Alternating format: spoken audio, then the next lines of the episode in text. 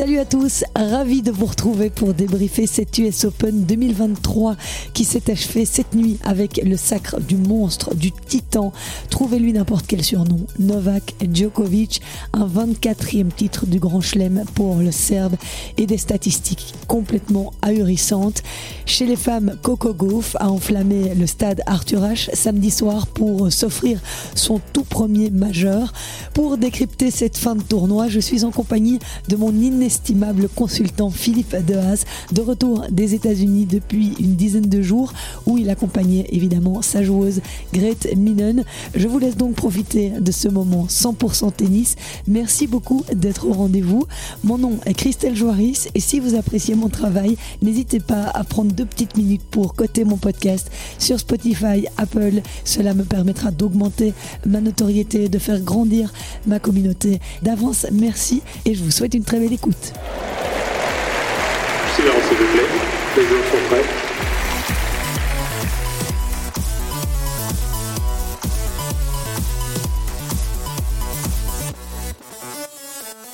Salut Phil, Christelle, comment ça va? Quel plaisir de te retrouver sur notre sol belge. Partagé. Ça va, tu es, tu es remis de, du décalage horaire new-yorkais? Oui, oui, oui, je suis remis de ça, mais je ne suis pas encore tout à fait remis d'une émotion qui vient de me traverser le corps. C'est quand j'ai vu les résultats des championnats de Belgique et j'ai en face de moi une autre dame. Tu es au- auréolée d'un titre de vice-championne de Belgique et ça, il faut que les gens l'entendent. Parce que le tennis, les tennis, tu en parles, mais, Euh, oui. mais tu le joues très très bien aussi. Ah, Parle-nous un peu de cette compétition. En parler, bah, je pense que tout le monde connaît euh, cette compétition hein, qui permet euh, en fin de saison aux gens euh, de la même catégorie d'âge de se rencontrer pour essayer de décrocher le titre de champion de Belgique. Et oui, donc je suis vice-championne de Belgique en plus de 40 ans, mais je précise quand même qu'on était 8 dans le tableau. hein, donc bon, Bon. j'ai quand même pas énormément de mérite.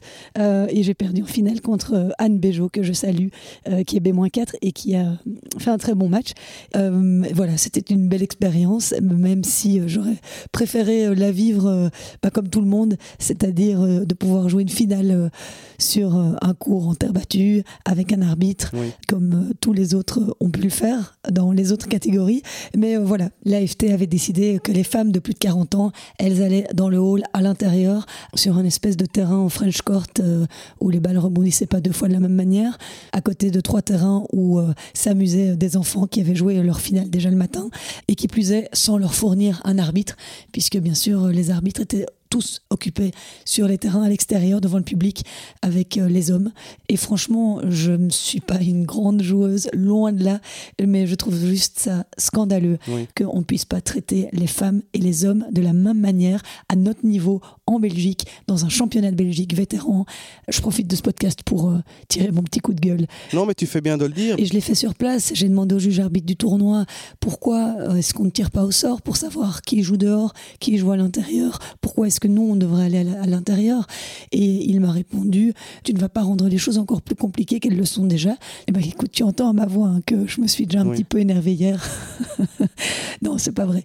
Non, mais j'ai voilà, j'ai j'ai partagé avec euh, Olivier Davin que tu connais bien et qui est un charmant garçon euh, qui euh, est un des responsables à la fédération. Et donc, il m'a entendu, hein, il, il a noté, il était très à l'écoute, mais c'est vrai que la fédération déplore que les femmes désertent les terrains de tennis et la compétition, mais tant qu'ils n'ont pas amélioré ça, euh, ça va pas changer. Donc, euh, c'est dommage. Pour toutes celles qui suivent après moi, je vais continuer à essayer de faire entendre ma voix auprès euh, des très peu de femmes qui officient à l'AFT, mais euh, voilà, au moins peut-être qu'un jour quelqu'un m'entendra. À ce moment-là, je serai peut-être en catégorie plus de 70, qui sait. voilà. Mais on en a déjà parlé hein, de nombreuses fois dans notre Oui. podcast sur le- la grosse différence qui sépare. et sur le circuit professionnel, c'est la même chose. hein.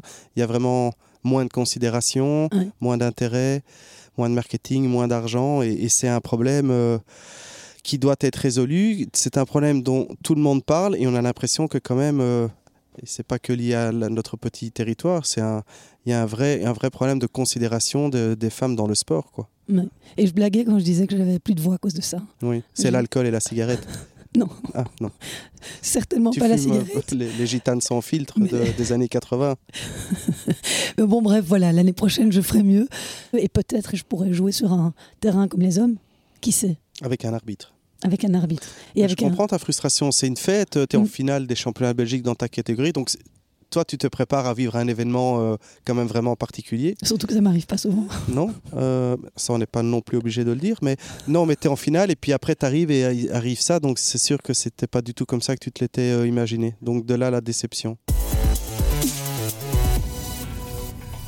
Voilà, mais bon, on n'est pas là pour parler de euh, mes prestations. On s'est parlé il y a 15 jours, c'était chouette, par caméra interposée depuis New York. Et euh, on avait dressé un peu les enjeux de ce dernier tournoi du Grand Chelem de la saison. Et euh, là, eh bien, l'heure est au bilan. Donc on va épingler un petit peu les histoires marquantes qui ont animé cette quinzaine. Et bien sûr, bah, on va commencer par les hommes parce que la performance est tellement titanesque. Peut-on encore l'appeler un homme? L'extraterrestre Novak Djokovic s'est adjugé cette nuit à l'US Open son 24e titre du Grand Chelem, son quatrième à New York, face à Daniil Medvedev. Novak Djokovic disputait sa 36e finale en Grand Chelem. 36e finale en Grand Chelem, sa dixième à l'US Open et sa quatrième finale cette saison. Des chiffres qui donnent le tournis, tout simplement. 36e finale, j'ai lu aussi que ça veut dire qu'il est en finale depuis ces 20 dernières années de un grand chelem sur deux. Il est au moins en finale. Ouais. Et il en a gagné, depuis qu'il a commencé, un sur trois. Il est le plus grand, là, c'est- il n'y a plus de.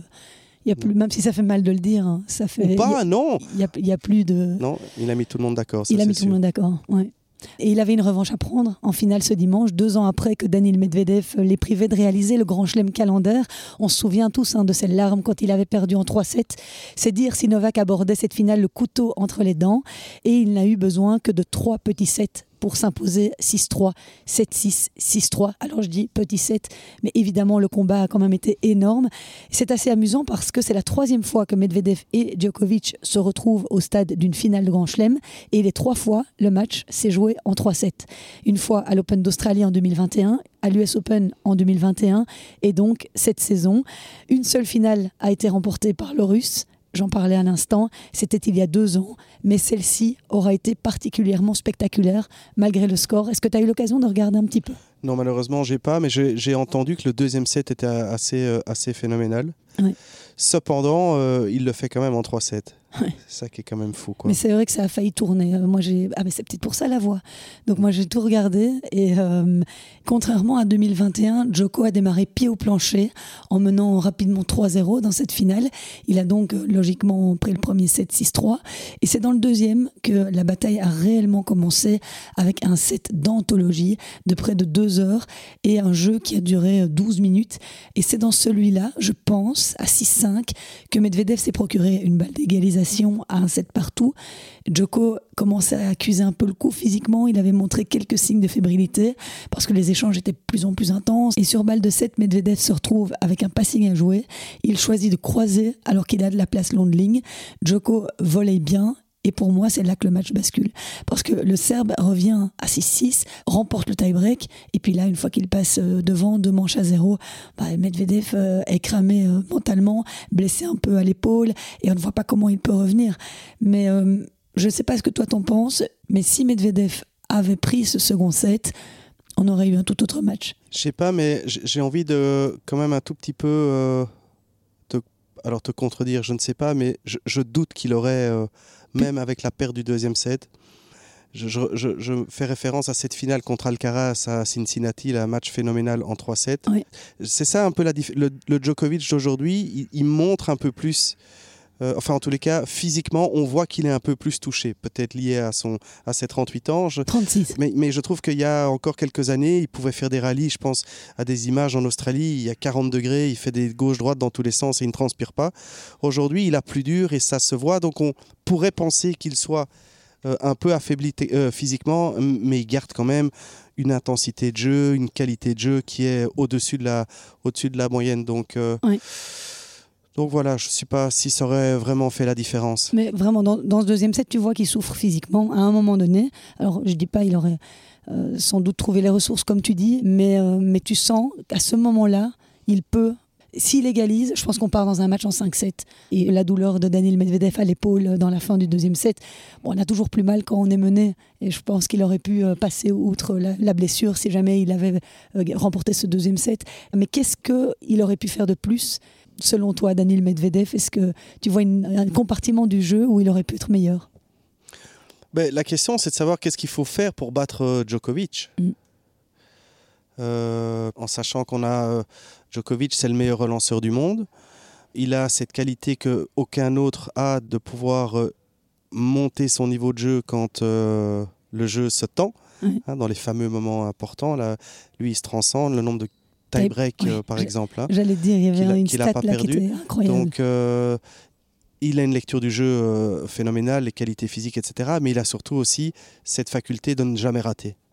Et Medvedev, il a cette faculté aussi de ne pas rater. Mais, mais il n'a pas.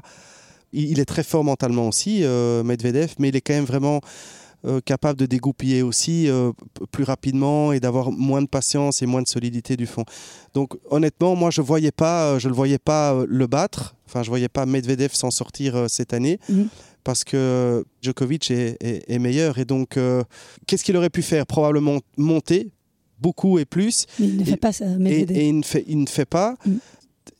Et comme Al- Alcaraz, il trouve la solution. Je reviens sur cette finale-là euh, parce que pour moi, c'est intéressant de comprendre pourquoi finalement Alcaraz est probablement le seul qui peut battre Djokovic aujourd'hui.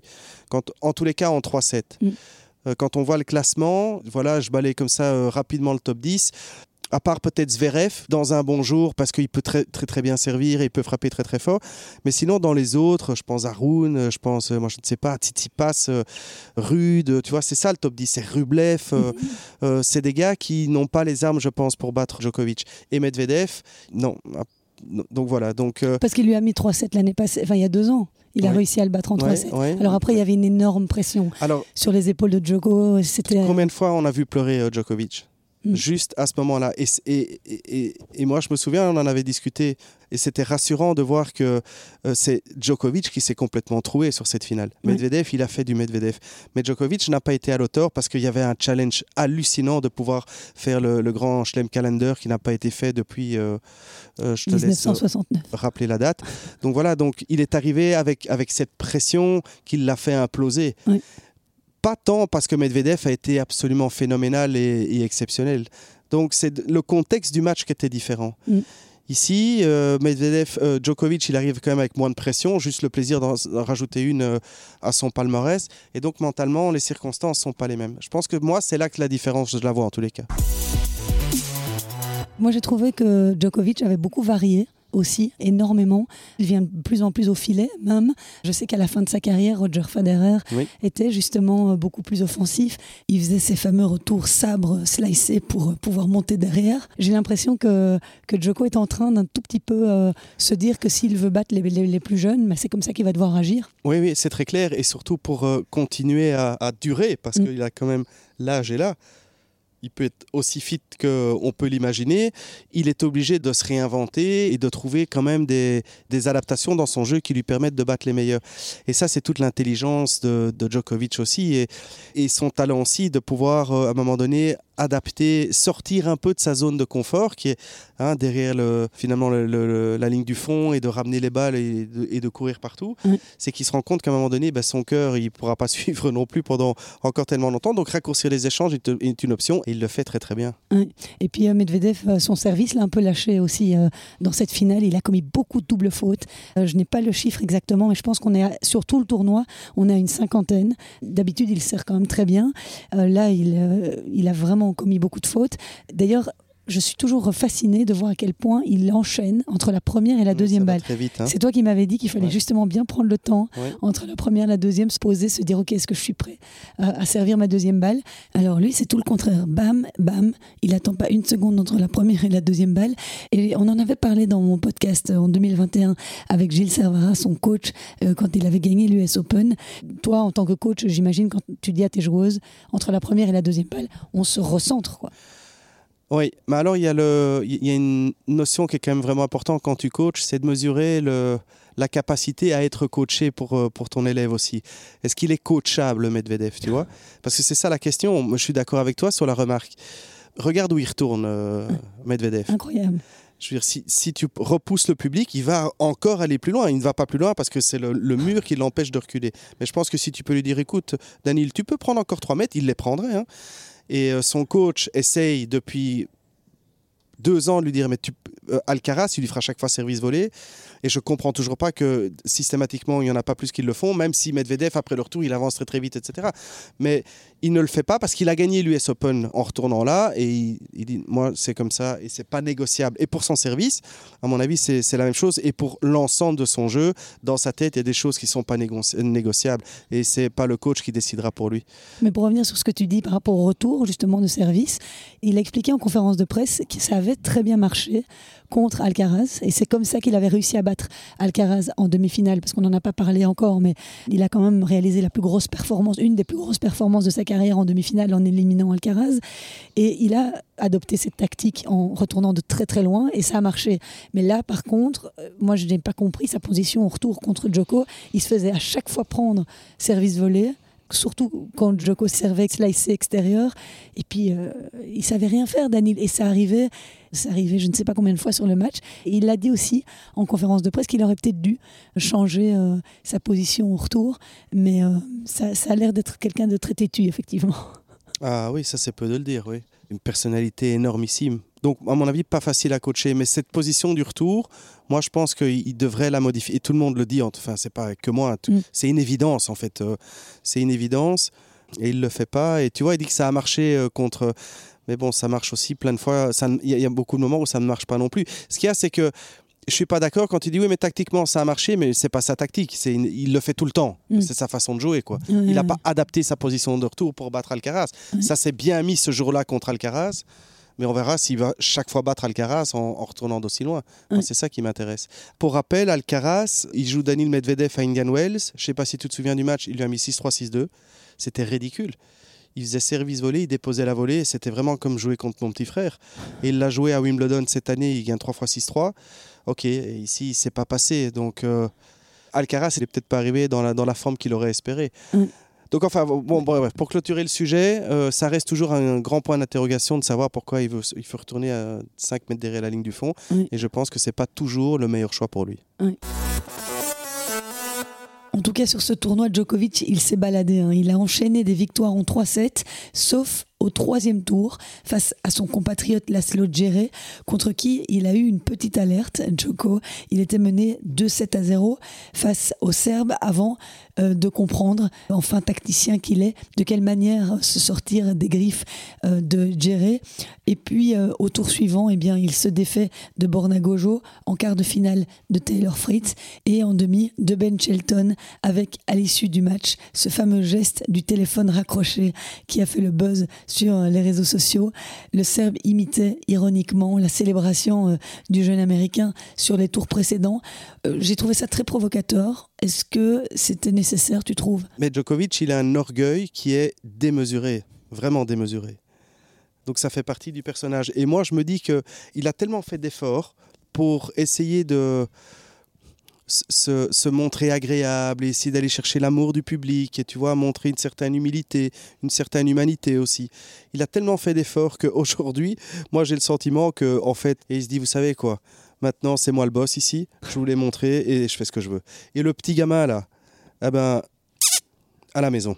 C'est un peu ça le Oui, message. Mais c'était ça. hein. Mais- C'est moi mais- le patron, rentre chez toi. Quoi. Oui, c'est ça. Et moi, honn- honnêtement, mais qu'il a très bien vu, hein, euh, il a très bien pris euh, Shelton. Tu as vu ce qu'il a déclaré par rapport à ça La réaction de, de l'Américain était, Ah était oui phénoménale. Parce oui. au moment où il se serre la main, il, C'est très froid. il- n'était pas très content. Non, c'était froid. Mais, mais en conférence de presse, Shelton, il a dit ben, finalement, moi, je vois ça comme euh, de la flatterie. quoi. Ça veut dire qu'il me considère et que, honnêtement, s'il m'imite, ça veut dire que j'ai de la considération parce que sinon, il, il ne l'aurait probablement pas fait. Donc, il l'a tourné un, un peu comme ça.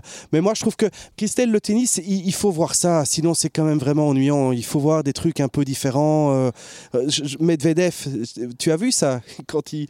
Moi, j'étais là parce que euh, euh, c'est le, le soir où elle bat Vickeri. Et puis, il jouait en night session, c'était le dernier match qui restait. Et il perd le deuxième set de son deuxième tour contre l'Australien O'Connell. Ouais. Il perd le troisième set et il appelle le médecin. Et le médecin arrive et lui dit euh, Oui, je vous écoute, qu'est-ce que vous avez comme symptômes? Bah, J'ai perdu le troisième set. C'est quand, même, c'est quand même juste magnifique, non? Donnez-moi quelque chose parce que j'ai perdu le troisième set. Et Ça, il est parfait, il est parfait, il est parfait, il est parfait. Ouais, il, a, il a toujours le mot pour, euh, pour faire sourire, mais je suis pas sûr qu'il soit. euh, il est un peu dans la même veine que Joko. Finalement, c'était un peu les deux, euh, les deux vilains petits canards qui s'affrontaient hier. hein. Ouais. Et puis, ouais, ouais, et sur ce fameux match là, au Kenil, etc., il a encore envoyé tout son staff à, à- à la maison, quoi. hein. Ouais. Donc, euh, le coach, le- il a dit, allez hop, hop. Ça, c'est quand même dur, hein. et en finale aussi, hein, il était en train de s'énerver sur Gilles. Ouais, J'ai vu à un moment donné qu'il ouais, s'énervait, mais vraiment, ils, ils haussaient le ton, tous les deux. ouais. Et on entendait même ce que Gilles Savara lui disait. Je ne sais plus c'était concernant quoi, mais je ne sais pas comment il fait pour, euh, pour tenir le coup. Est-ce que tu crois pas, donc on a parlé d'Alcaraz tout à l'heure, est-ce que tu ne crois pas que c'est aussi parce qu'il a tout laissé dans cette bataille-là? 4-7, une victoire hyper difficile contre le numéro 1 mondial, qui était un des grands favoris. Tu crois pas qu'il ait tout laissé là? Peut-être que Medvedev n'a pas réussi à cause de cette demi-finale qui était une performance euh, hallucinante, digérée, il n'a pas eu assez de temps, c'est tout à fait possible. C'est ça et probablement aussi autre chose, hein, mais jouer un grand chelem, euh, c'est vraiment des tournois particuliers parce que la pression, elle est démultipliée, l'attente des joueurs aussi est, bien plus importante, ça se joue sur 15 jours, chez les hommes, 3-7 gagnants, et donc chaque jour qui passe, c'est comme une lasagne, quoi. donc il y a une couche qui vient recouvrir une autre couche, qui vient recouvrir une autre couche, qu'est-ce que contient la couche? Est-ce que c'est un match qui a été très très long? Est-ce que c'est un début de blessure? Est-ce que c'est une performance hallucinante? Euh, Est-ce que c'est une night session qui oblige de rentrer à 3-4 heures du matin? Ou est-ce que c'est l'ensemble de tout ça qui fait que en fin de quinzaine, il n'en reste euh, que un et ce sera toujours le plus fort? Et on le voit dans les résultats euh, de ces 20 dernières années, il n'y a pas de surprise chez les hommes. Il y a pas en, en 3-7 euh, comme ça, ce sont toujours les 3 ou 4 qui ont tout gagné parce qu'ils ont toujours été plus forts que les autres. Djokovic aujourd'hui, il montre qu'il reste le plus fort, plus fort que les autres. Humainement, euh, tennistiquement, il est, il est hors norme. C'est là de nouveau où Medvedev, et qui a déjà euh, dans le passé sorti euh, des, des- des exploits incroyables, contre ses rivaux, quand tu es capable de battre Nadal et Federer, ou tu vois, ou Murray, Nadal et Federer, ou ça montre la force et l'état d'esprit du, du gars, quoi. Ah, mais Il faut pouvoir enchaîner derrière. Et ça montre aussi le, le gap qui sépare Mm. lui de tous les autres. Après, le pauvre Medvedev, euh, il a jamais de chance. hein. Il a chaque fois joué soit Nadal, soit Djoko en finale de Grand Chelem. Ah C'était oui, sa cinquième euh, oui, finale. Et euh, bon, il tombe pas non plus sur euh, les, moins, les moins doués. Quoi. Non, non, la nouvelle génération ici, elle a beaucoup plus de chance, hein, Ouais. vraiment.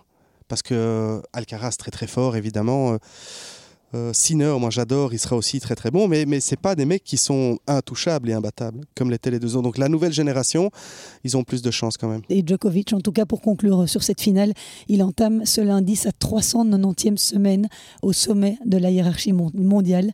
Donc il a récupéré son trône de numéro 1 mondial. Et voilà, il est reparti pour euh, peut-être terminer l'année dans le, le costume de numéro 1 mondial. À part euh, cette finale, est-ce qu'il y a, d'autres choses, d'autres joueurs qui t'ont particulièrement euh, marqué dans, le- dans le tableau euh, masculin? J'en ai épinglé quelques-uns, mais je voulais d'abord avoir ton avis pour peut-être embrayer sur ce que moi j'avais Bah, Shelton, épinglé. évidemment. Ouais. Ben Shelton, l'américain. Ouais. Et ils étaient nombreux, hein, ces Américains, dans le tableau. Trois Américains ont atteint les quarts de finale de cette US Open. C'est la première fois que ça arrivait depuis 2005. Frances Tiafo, Taylor Fritz et Ben Shelton. Seul Ben Shelton est arrivé en demi. 20 ans, né à Atlanta, quart de finaliste déjà à l'Open d'Australie, alors que c'était la première fois qu'il quittait les États-Unis pour jouer sur le circuit. Il jouait euh, avec son collège en Floride. Il avait d'ailleurs remporté les championnats nationaux en 2021 avant de s'adjuger le championnat NCAA l'an passé. Et suite à ça, il a décidé de devenir pro. En juin 2022, il était 619e mondial. Aujourd'hui, un an et deux mois plus tard, il est ce lundi au 19e rang mondial. C'est juste euh, hallucinant cette progression. Bah, chez les filles, c'est possible, mais chez les hommes, dingue.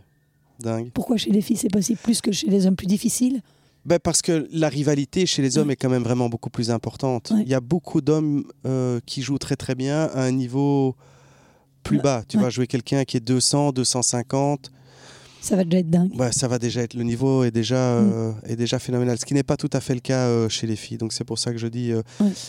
Mais ouais, ouais, derrière ça, c'est c'est sa personnalité et tout. Et, et moi, je trouve qu'il y a un truc que j'ai j'ai adoré dans sa conférence de presse. Oui. Il a dit, je te fais la lecture si tu veux bien, Vas-y, Ben vas-y, Shelton. vas-y. J'adore quand tu me fais la Eh lecture. bien, écoute-moi bien ça. Donc, il a dit, le brave garçon, le meilleur enseignement que j'ai tiré de mes années de tennis universitaire, c'est d'être altruiste, de ne pas être centré sur ma personne, de jouer pour quelque chose de plus important que moi, pour l'équipe, mes coéquipiers. Sur le circuit pro, on peut facilement devenir auto-centré. Tout tourne autour des joueurs. Ce qui est vraiment important pour moi, c'est d'être une bonne personne, remercier les gens qui vous ouvrent la porte, les gars de la sécurité, les gens qui nous servent les repas, et de ne pas être uniquement focalisé sur ma réussite personnelle. Waouh, Ah ben ça, à 20 21 ans, 20 ans. à 20 ans, je dis euh, bravo monsieur quoi. Ah ouais. Quand on connaît l'arrogance un tout petit peu hein, des, des joueurs euh, américains, et, et c'est vraiment une magnifique leçon pour les jeunes et pour les moins jeunes aussi. Ouais, ouais, Donc j'adore ce gamin. ouais. Il est coaché par son papa. Par son euh, papa, qui est un ancien joueur de tennis professionnel, qui coachait les filles d'ailleurs euh, en, université. Ah oui. Oui, donc il est né dedans. Et on le parle de son service ou on parle pas de son service? Tu veux pas qu'on en parle Incroyable. toi hein. qui, toi qui adores servir au tennis. Ça a été tes doubles sur la finale en fait? Raconte un peu. Ah, écoute, je n'ai fait que 12, 13. Ok.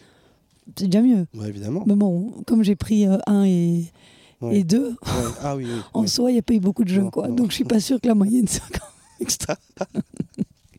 Mais bon, il y a du mieux. Ok. Je- comme tu m'as dit, je veux, toujours, je veux toujours voir le positif. Exactement. Et je pense qu'il y a peut-être un petit déclic. Ok. Donc, je me dis, 2024, je serai peut-être championne. Allez. Si tu viens sur mon banc. Si un arbitre. Euh, ouais. Mais donc oui, euh, pour parler euh, de Ben Shelton et son service, oui, c'était, il a battu un record, Oui. 240 km/h. Quel brut, hein. En plus avec une technique, c'est vraiment un beau joueur. Hein. Beaucoup d'amplitude, il prend beaucoup d'élan, c'est vraiment impressionnant. Il est aussi très offensif, non? Oui, oui, oui. Non, c'est vraiment un, un- un petit nouveau qui arrive. Chouette, euh, chouette personnalité, magnifique jeu. euh, on va voir un peu comment il va se comporter, mais il faut retenir le, faut retenir le nom et Oui. peut-être qu'il va avoir son, son petit mot à dire. Dans la première semaine de cette US Open, on a eu aussi pas mal de surprises. hein. Oui. Et il y a eu euh, Tsitsipas qui a sauté au premier tour. Il a été, plus trop, euh, hein, pour le moment. Non, Tsitsipas, euh, il est un petit peu dans le, dans le creux.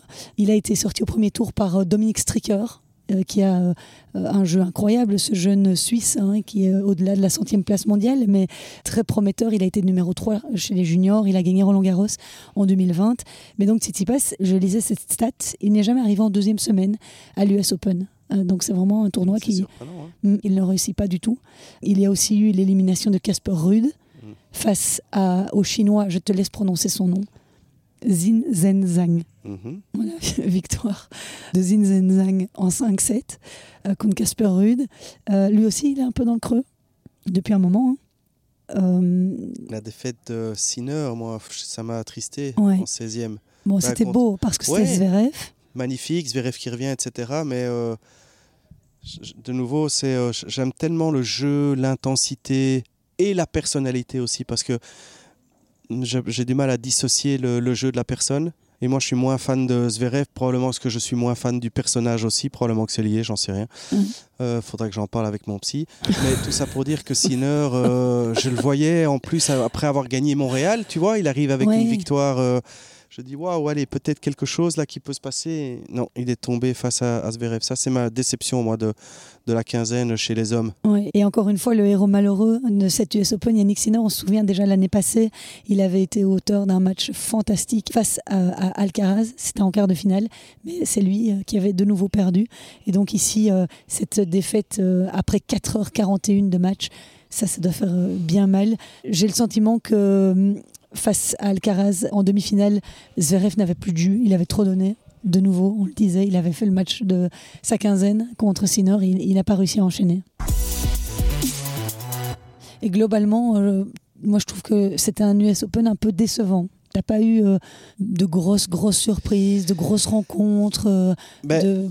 Moi, je pense que c'est lié à la personnalité un peu des joueurs aussi. Et aujourd'hui, si on reprend les quarts de finale, bon, ben ok, Alcaraz, il est là. Et, et- et- Mais Zverev, je reviens toujours sur Zverev, mais euh, Rublev, tu vois, euh, je veux dire, peu de gens connaissent Rublev. Et lui en quart de finale, après ça va plus. hein. Je crois que c'est son neuvième quart de finale manqué en Grand Chelem. Quart de finale, si- Tiafoe Shelton, honnêtement, si t'es pas vraiment dans le, dans le jeu, tu les connais pas. Fritz, neuf au monde, C'est pas un gars qui a une grosse personnalité. Donc je pense que c'est lié un, un peu à ça aussi. C'est le tennis est en train de changer. Pas de façon négative, mais il y a des- la nouvelle génération arrive. Donc le niveau est en train de se niveler. Donc il va y avoir énormément, de plus en plus de surprises. Évidemment, je, je fais exception de Alcaraz et, et de Djokovic qui seront probablement tout le temps là. Mais après, ça peut être beaucoup d'autres. Tous les jeunes que tu as cités, par exemple. Donc voilà, c'est difficile de s'identifier et d'aller se réjouir sur des quarts de finale avec des joueurs qu'on ne connaît pas en fait, c'est ça le truc. Mais la qualité des matchs est phénoménale. Il Mm. faut juste prendre le temps de s'asseoir, de regarder et de laisser une chance aussi à ces jeunes-là de montrer que le tennis d'aujourd'hui, bah, c'est ça et c'est fantastique à regarder. Et moi, j'encourage, et c'est pour ça qu'on discute de tennis aussi. Oui. Et c'est pour ça que tu le fais super bien. Tu parles de tous ces jeunes. C'est pour que ça rentre un peu dans la tête des gens Oui. et qu'on se dit Ah oui, tiens, j'ai entendu, tiens, je sais tes podcasts, ils ont parlé de ce petit gars là, le Shelton. Ah, c'est donc lui et de prendre le temps. Et c'est comme ça qu'on va qui- continuer à faire vivre le jeu, hein, Ouais, ouais, à notre ouais. petite manière. C'est sûr, c'est sûr. Et pour euh, clore ce chapitre masculin, on notera ces deux moments malheureux de la quinzaine, l'abandon de Dominique Thiem et la blessure de Matteo Berrettini Oui. qui euh, est Sale sorti. blessure. Hein. Pff, Berrettini, il, a passé, il est passé. Tu as vu les images ou pas? Oui, j'ai vu. Passé à travers sa cheville, euh, c'est dur quoi. Surtout qu'il avait déjà été blessé Ouais, euh, ouais, récemment et Ouais. il avait mis du temps à se remettre. Ouais. Donc il a un petit peu maudit le pauvre, ouais. le, Et le Ti- et beau Tim-. Et Tim aussi, hein, parce qu'il revenait bien. Ouais, on ne sait pas très bien ce qui lui est arrivé, un Tim. Il était euh, face à Ben Shelton et il a dû abandonner euh, parce qu'il avait des douleurs dans le ventre. Franchement, il revenait bien. Et là, boum, patatras. C'était pas le bon moment, effectivement, en plein grand chelem. Mais euh, Ouais, la poisse hein, qui les poursuit, ces deux-là. ouais, tout à fait. Eh bien, Phil, figure-toi qu'on a tellement débattu sur les hommes qu'il ne nous reste que quelques minutes pour parler des dames. Euh, donc euh, voilà, il y a eu ce sacre historique de Coco Gauff samedi soir. À 19 ans, l'américaine a soulevé son premier trophée en Grand Chelem. Elle est venue à bout d'Arina Sabalenka en trois manches, 2-6, 6-3, 6-2, dans une ambiance complètement dingue, électrique. Cette euh, défaite n'empêche pas Sabalenka de s'emparer du premier rang mondial ce lundi, suite à l'élimination en huitième de finale d'Iga Swiatek par Yelena Ostapenko. On reviendra évidemment sur cette grosse surprise dans le tableau féminin, mais on va évoquer cet accomplissement de Coco Gauff qui a vraiment franchi une étape importante samedi.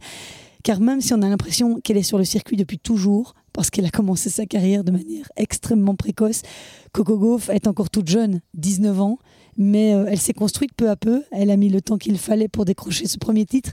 Euh, ce lundi, elle atteint le meilleur classement de sa carrière, numéro 3 mondial. Elle a franchi les échelons de manière graduelle. Et finalement, c'est pas plus mal qu'elle soit passée par ces étapes, qu'elle ait pris le temps. 19 ans, numéro 3 mondial, tu trouves qu'elle prend le temps, toi C'est c'est une. euh, Ce que je veux dire par là, c'est que elle, a- elle est déjà sur le circuit depuis 4 ans, Oui. puisqu'elle avait 15 ans quand elle a commencé. Oui, à 15 ans, elle était top 50. Première fille depuis euh, Jennifer Capriati à être top 50. Ouais, et précisons aussi, Phil, que euh, Coco Gauff travaille depuis quelques semaines avec Brad Gilbert, euh, le coach américain qui a déjà mené André Agassi et Andy Roddick à une victoire à l'US Open. Et ben là, c'est au tour de Coco Gauff. C'est quand même magnifique ce qu'il a réussi à réaliser, ou en tout cas à aider Coco Gauff à réaliser. Mais aussi, souviens-toi, on en avait parlé dans un podcast précédent, on avait parlé de ce moment de moins bien qu'elle avait eu mentalement. Mm. Je sais pas s'il avait 16 ans ou 17 ans, où elle parlait, euh, ou en tous les cas, on parlait de prévention de burn-out pour elle. Est-ce qu'elle a fait réellement un burn-out? Je ne sais pas, mais en tous les cas, le sujet est venu sur la table et on le retrouve quand on fait Google, burn-out, Coco Gauff. Il y a des articles qui parlent de ça. Mhm. Et dans, de ces- un, dans un de ces articles, notamment, il y, a une, il y a une stat que la WTA donne, c'est que les filles qui commencent leur carrière à 13 ou 14 ans ont une longévité de carrière qui est de 4 ou 5 ans. C'est rien. C'est rien du tout. Et donc moi, par rapport à Coco Gauff, derrière son talent, son charisme, ses qualités physiques, ses qualités tennistiques, ses qualités mentales qui sont hors normes, je peux, moi, et c'est dans ma personnalité, m'empêcher de penser qu'il a une jeune fille de 19 ans derrière aussi, qui doit s'épanouir en tant que femme et rester ben, le plus longtemps possible dans son métier. Je me demande juste combien de temps elle va être capable de maintenir ce niveau de pression qu'elle a hein, d'être euh, finalement la nouvelle Serena Williams, parce qu'on peut le dire comme on veut, c'est ce- on la compare à ça. Combien de temps elle va être capable de tenir ce sac à dos qui pèse très très lourd? D'autant qu'on ne cesse de la comparer à Serena Williams. Et ça, ça doit être très lourd. Ça doit être très très lourd. Alors elle, elle adore en parler. Elle en a d'ailleurs encore parlé dans ses speeches ici quand elle a gagné la finale, qu'elle venait voir Serena, etc., qui est son modèle absolu et à juste titre. Donc voilà, Coco Gauff, 19 ans, qui gagne le tournoi, c'est phénoménal, phénoménal. Après, qu'elle batte Sabalenka, moi, c'est pas vraiment une surprise elle a réussi à trouver euh, de manière défensive, elle a réussi à contrer les, les, les attaques euh, permanentes de Sabalenka. Ça a très bien marché dans le premier set. Elle lui a mis 6-2.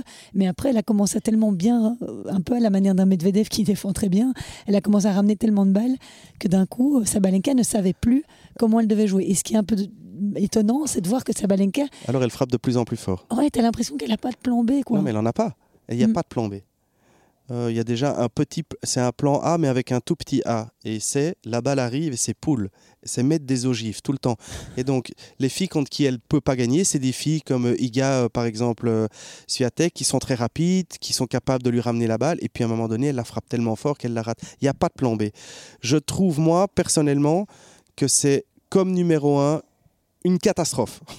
pour l'image, tu vois, parce que c'est un tennis d'une pauvreté absolue, tu vois.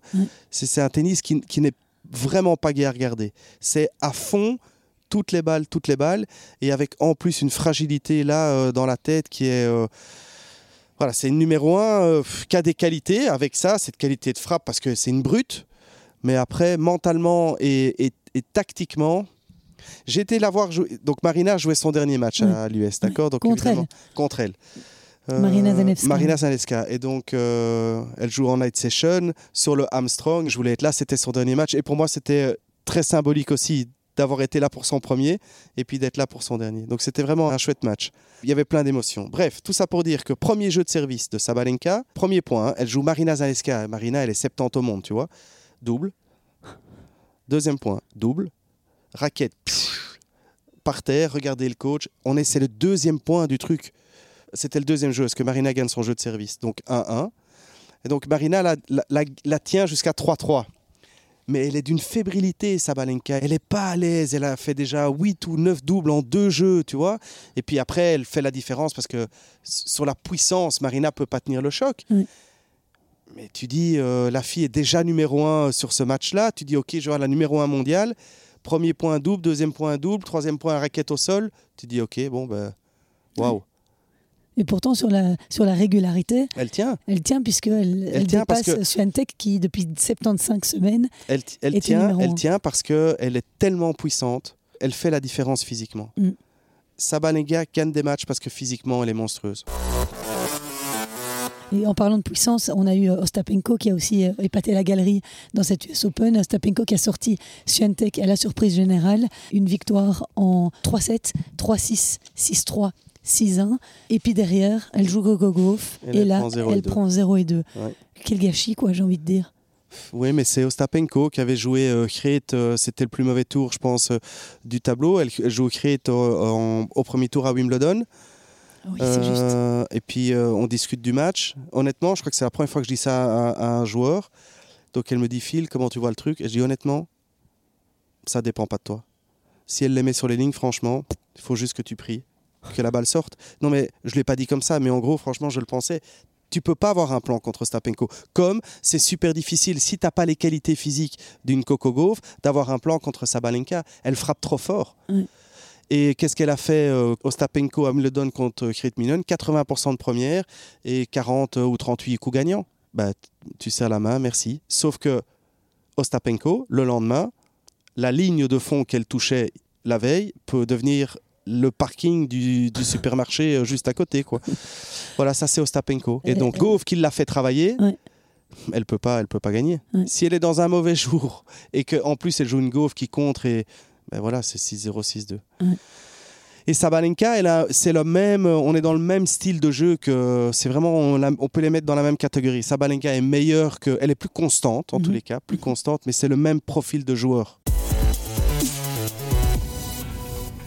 Et il y avait une grande absente en deuxième semaine de cette US Open, c'est euh, Elena Rybakina, quatrième joueuse mondiale, et éliminée au troisième tour par Sorana Sirstea, la euh, joueuse roumaine de 33 ans, qui été un peu la surprise hein, de la quinzaine. Après, euh, Rybakina été handicapée dans ce tournoi par une épaule douloureuse. Elle avait dû abandonner à Cincinnati déjà il y a deux semaines, donc évidemment, elle a manqué au, au tableau, aux phases finales. Voilà, on verra comment se déroulera sa fin de saison. Et avant de se quitter, je propose qu'on parle un tout petit peu du résultat des Belges dans cette US Open 2023. Et on va commencer par euh, évoquer ce quart de finale de Joran Vliegen en double mixte avec sa partenaire Xu, défaite 7-5, 7-6 face à Eliovara Danilina. Et puis en simple, eh bien, on n'avait euh, aucun représentant euh, côté masculin, mais on avait plusieurs filles dans le tableau féminin. D'abord, on va évoquer le joli parcours d'Elise Mertens qui a tenu tête à la lauréate du tournoi justement Coco Gauff au troisième tour. Elle lui a pris un set quand même. Au tour d'avant, Elise était venue à bout de l'américaine Danielle Collins 3-6, 7-6, 6-1 après avoir sauvé deux balles de match. Elle avait aussi sauvé trois balles de match lors de son premier tour face à Björklund et c'est un tournoi qui lui réussit bien à Elise puisqu'elle a déjà été deux fois quart de finaliste à New York en 2019 et 2020. Et là cette semaine, eh bien elle est restée aux États-Unis, à San Diego, où elle joue un WTA 500 et elle affronte d'ailleurs au premier tour Sloane Stevens. Yanina Wickmeyer, elle a également franchi un tour, un petit miracle compte tenu de son abandon au dernier tour des qualifs. Elle a battu Vera Zvonareva avant d'être éliminée par Madison Keys, encore une américaine. Il y a aussi eu, on en a parlé il y a quelques minutes, les adieux de Marina Zanevska qui a joué le dernier match de sa carrière face à Arina Sabalenka, défaite assez sèche 6-3, 6-2. Et puis, eh bien, ce moment de gloire pour euh, Grete Minen, hein, ta petite protégée qui euh, a vécu vraiment une très belle soirée en night session dans le stade Arthur H, en venant à bout euh, de Venus Williams d'une très belle manière. Comment tu as vécu cette night session qui a dû être quand même un grand moment dans ta carrière? C'était fabuleux. en tant qu'entraîneur, à un moment donné, c'était tellement chouette qu'à un moment donné, je me souviens d'être sorti du truc, tu vois, et de regarder en disant waouh. Ben, c'est le Arthur H, c'est une night session.